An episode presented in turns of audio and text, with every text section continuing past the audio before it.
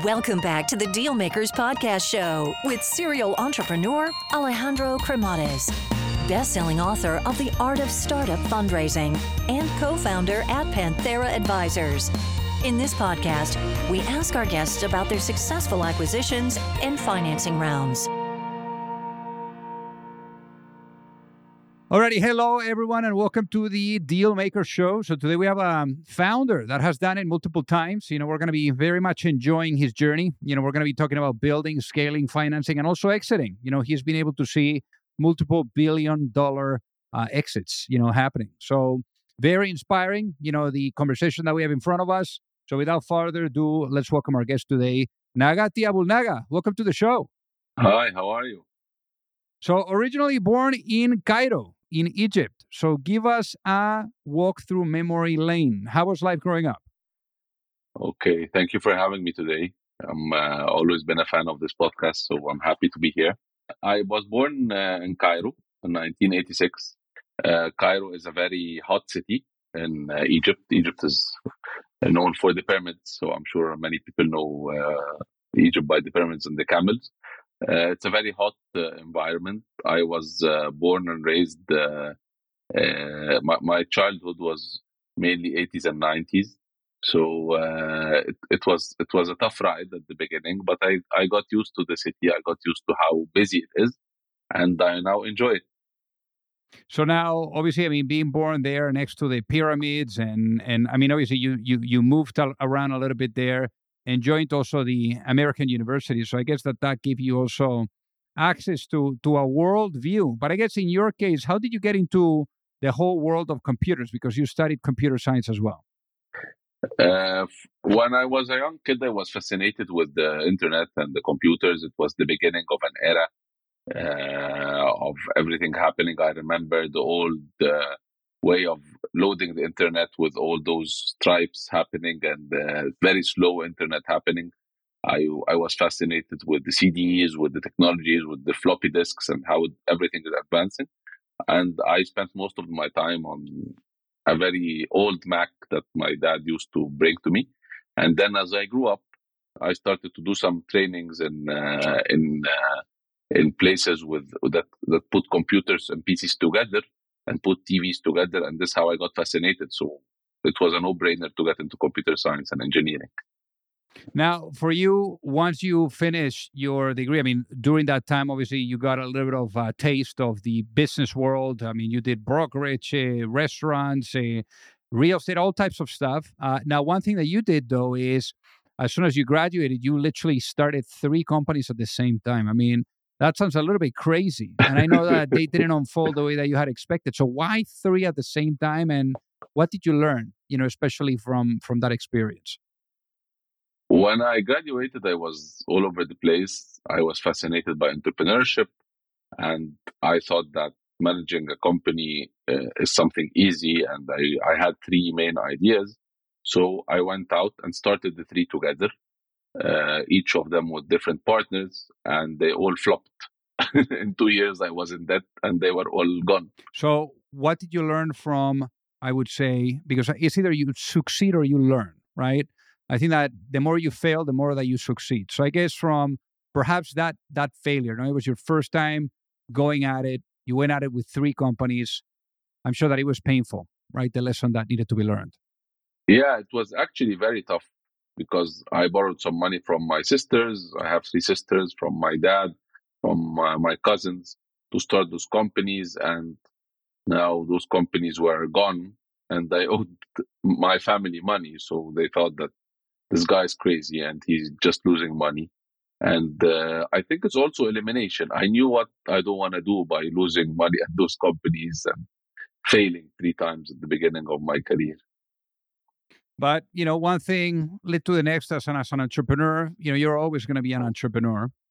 And out of all things, you get into restaurants. You know, the restaurant business yeah. by opening a Lebanese restaurant there that ended up growing a little bit faster than what you would have hoped. But restaurants, I mean, restaurants don't scale that easy. But uh, it sounds like that was a pretty interesting journey for you.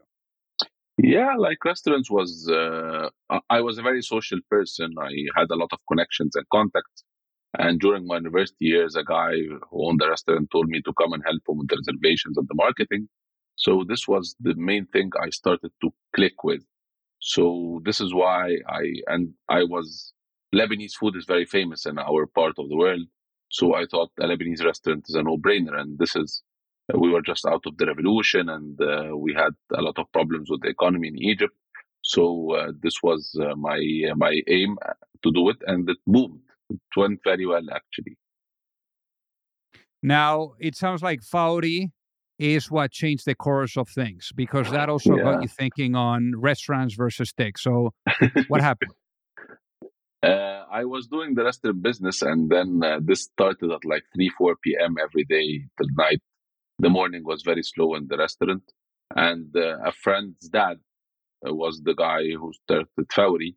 So, uh, and we were like three very close friends, and one of us, one one of us, uh, dad st- started the company. So he's like, join and help us with sales and uh, in the morning since you work in the in the afternoon and even i use the restaurant to host the people to sell to them so i started to work in Fawry in the morning from like 9 to 2 3 p.m and then after this i ran to the restaurants to hustle and do the restaurants and this, i stayed juggling both together for around two and a half to three years uh, till i de- till i decided i'll focus on tech i i will i will i will move out of the restaurant business Now, Fawry, it sounds like uh, you really wanted to get all in because you sold the restaurant portion and then you bought more shares of Fawry.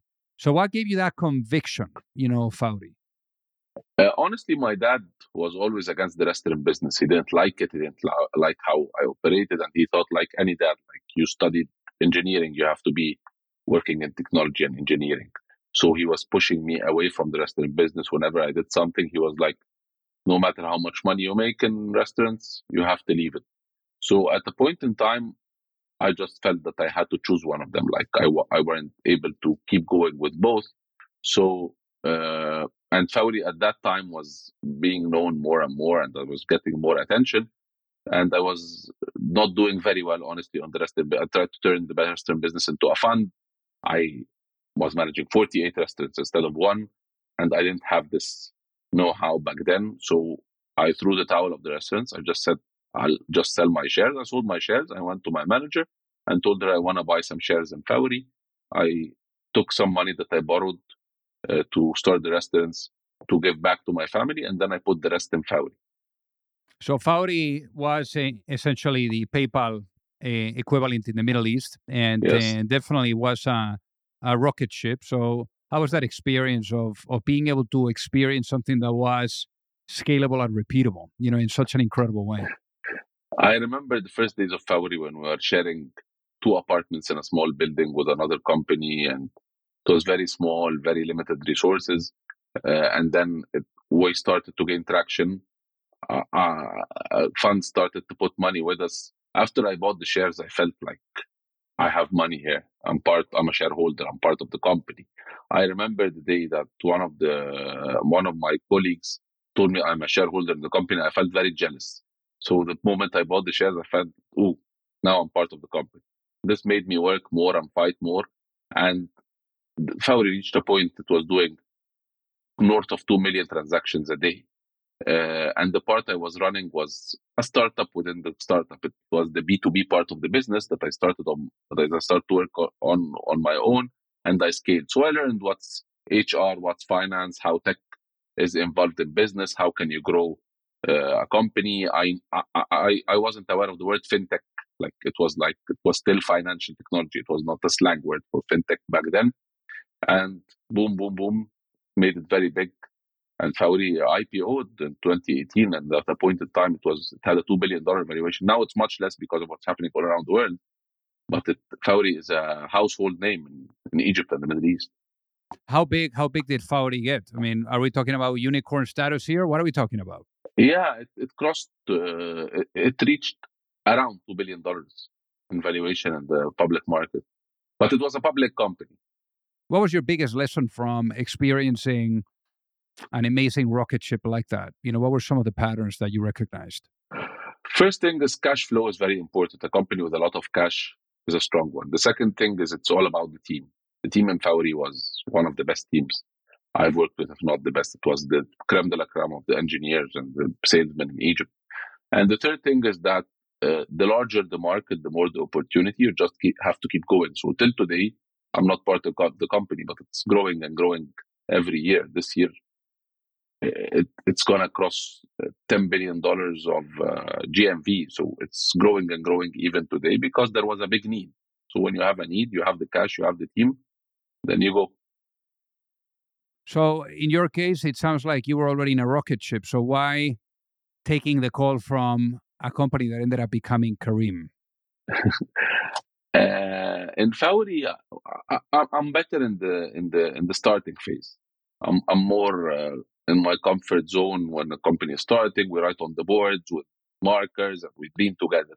When it became a 3,000, 4,000 employee company and we do like team building stuff and stuff like that, I'm, I'm, I'm not a fan of this. I'm fan of the first going, moving the ship out of the hole, you know?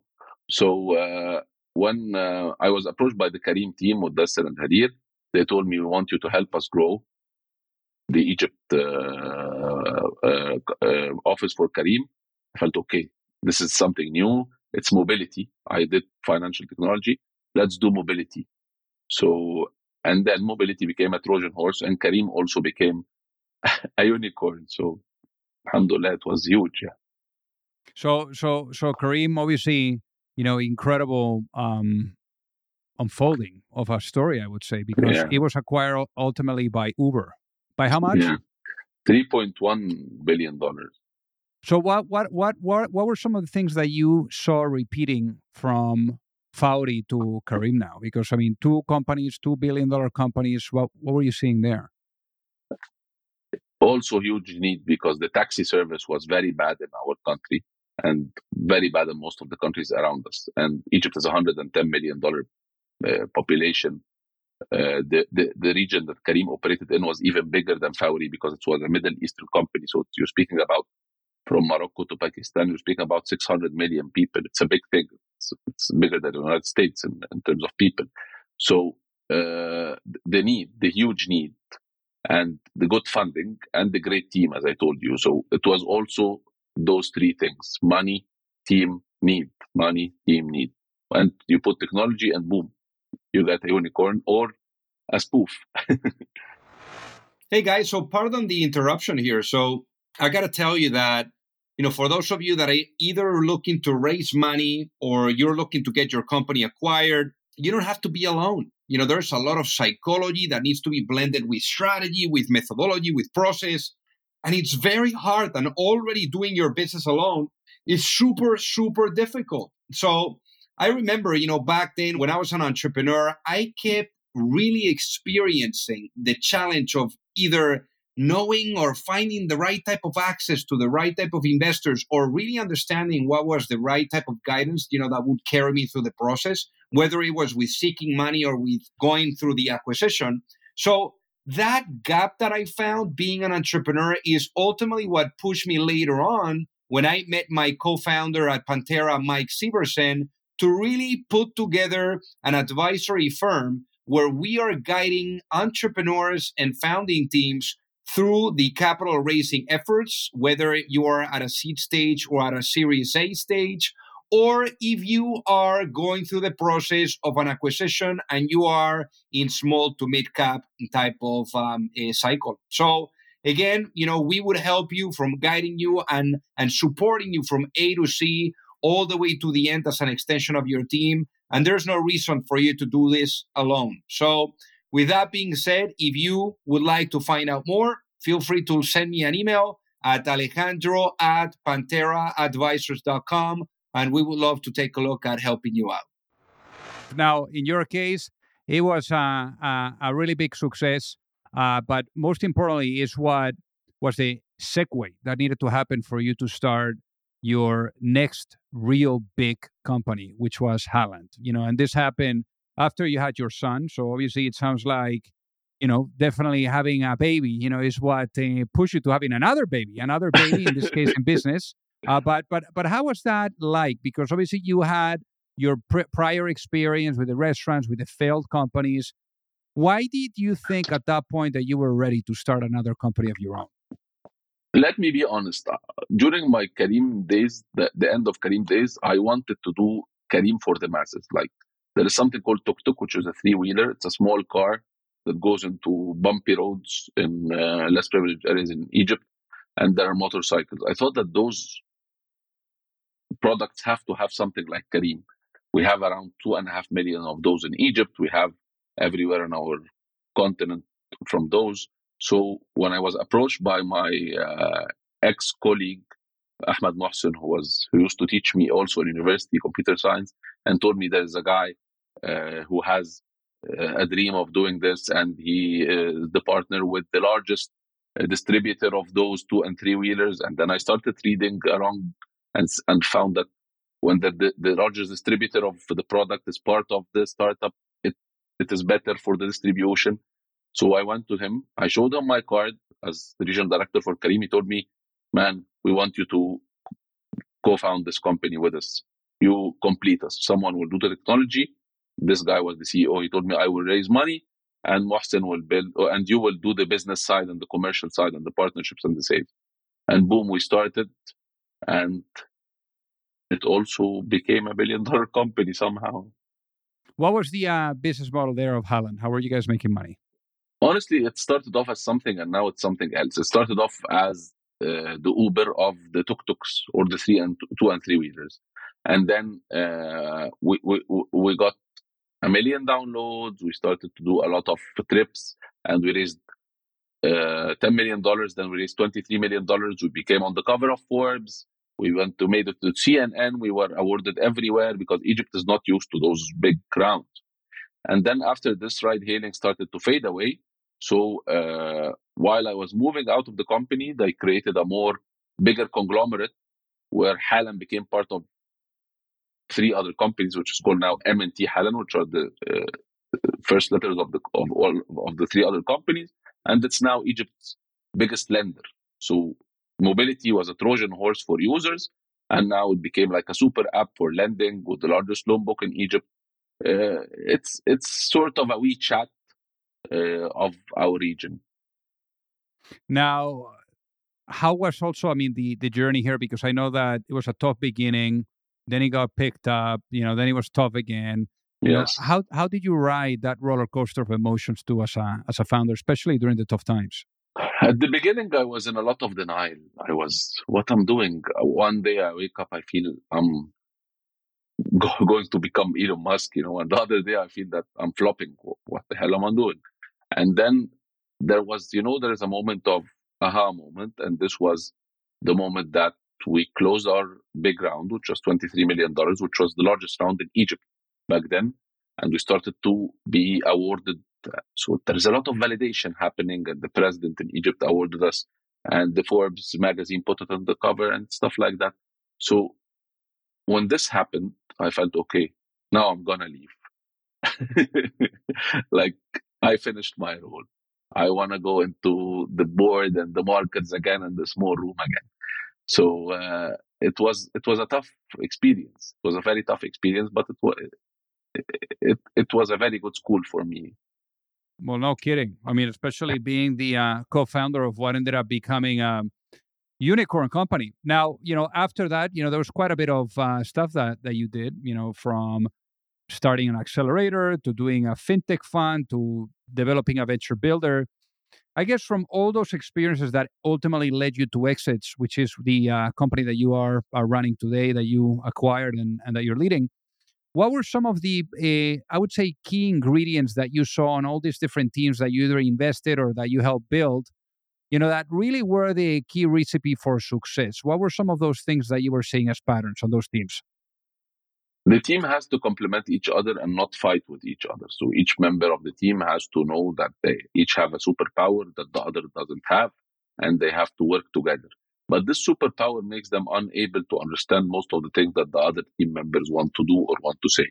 Because if you're a tech guy, I'm a business guy, there is another lady who's doing marketing, for example.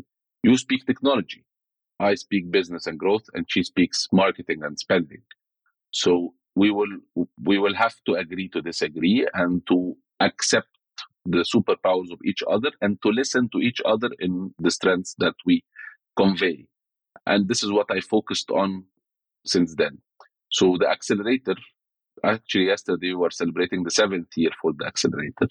We incubated 16 companies. It's run by my partner uh, now. And I was fascinated that this accelerator also uh, graduated 10 companies that crossed $10 million of valuation. In Egypt, this is a big number. And two of them crossed 100 million and uh, six closed. And then the, the fund, the fund was started uh, by um, uh, my ex boss in Fawry with me and two others. And after moving a while, I realized that no, I'm, I'm not, I'm not good enough to manage people's money now. I'm better at doing M&A. And this is where I felt I want to do exits. Because in our part of the region, there are no mergers and acquisitions properly done. And the, the, the, there will no way be very big, big, big tech companies or any types of companies without big consolidation. And the, the big investment banks and the big, uh, the Morgan Stanleys and JP Morgans of the world won't go to a $2 million company in Egypt to merge it with a $3 million company in Morocco or a $5 million Saudi company to merge it with someone in UAE.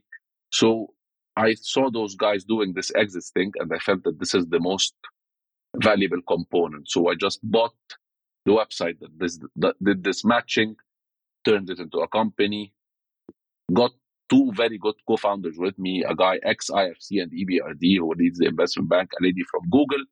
And alhamdulillah today we did like 70% of the M&A in, in our area of the world. So so tell us about tell us about then, you know, let's let's say what what what was that segue into exits? Why why was exits, you know, so like I guess like a like a problem that you thought it was meaningful enough, you know, to really tackle after the experience that you had before and and how did the whole thing, you know, come about? During my tech journey, I passed through around 11 exits. Uh, we, we, we always had a problem that there were no bankers to work on this. Like the Careem deal was done by Credit Suisse, which is a very big uh, banker, but it was very expensive.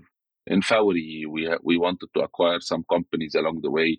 We didn't find anyone to help us do it. We had to go ourselves and do it.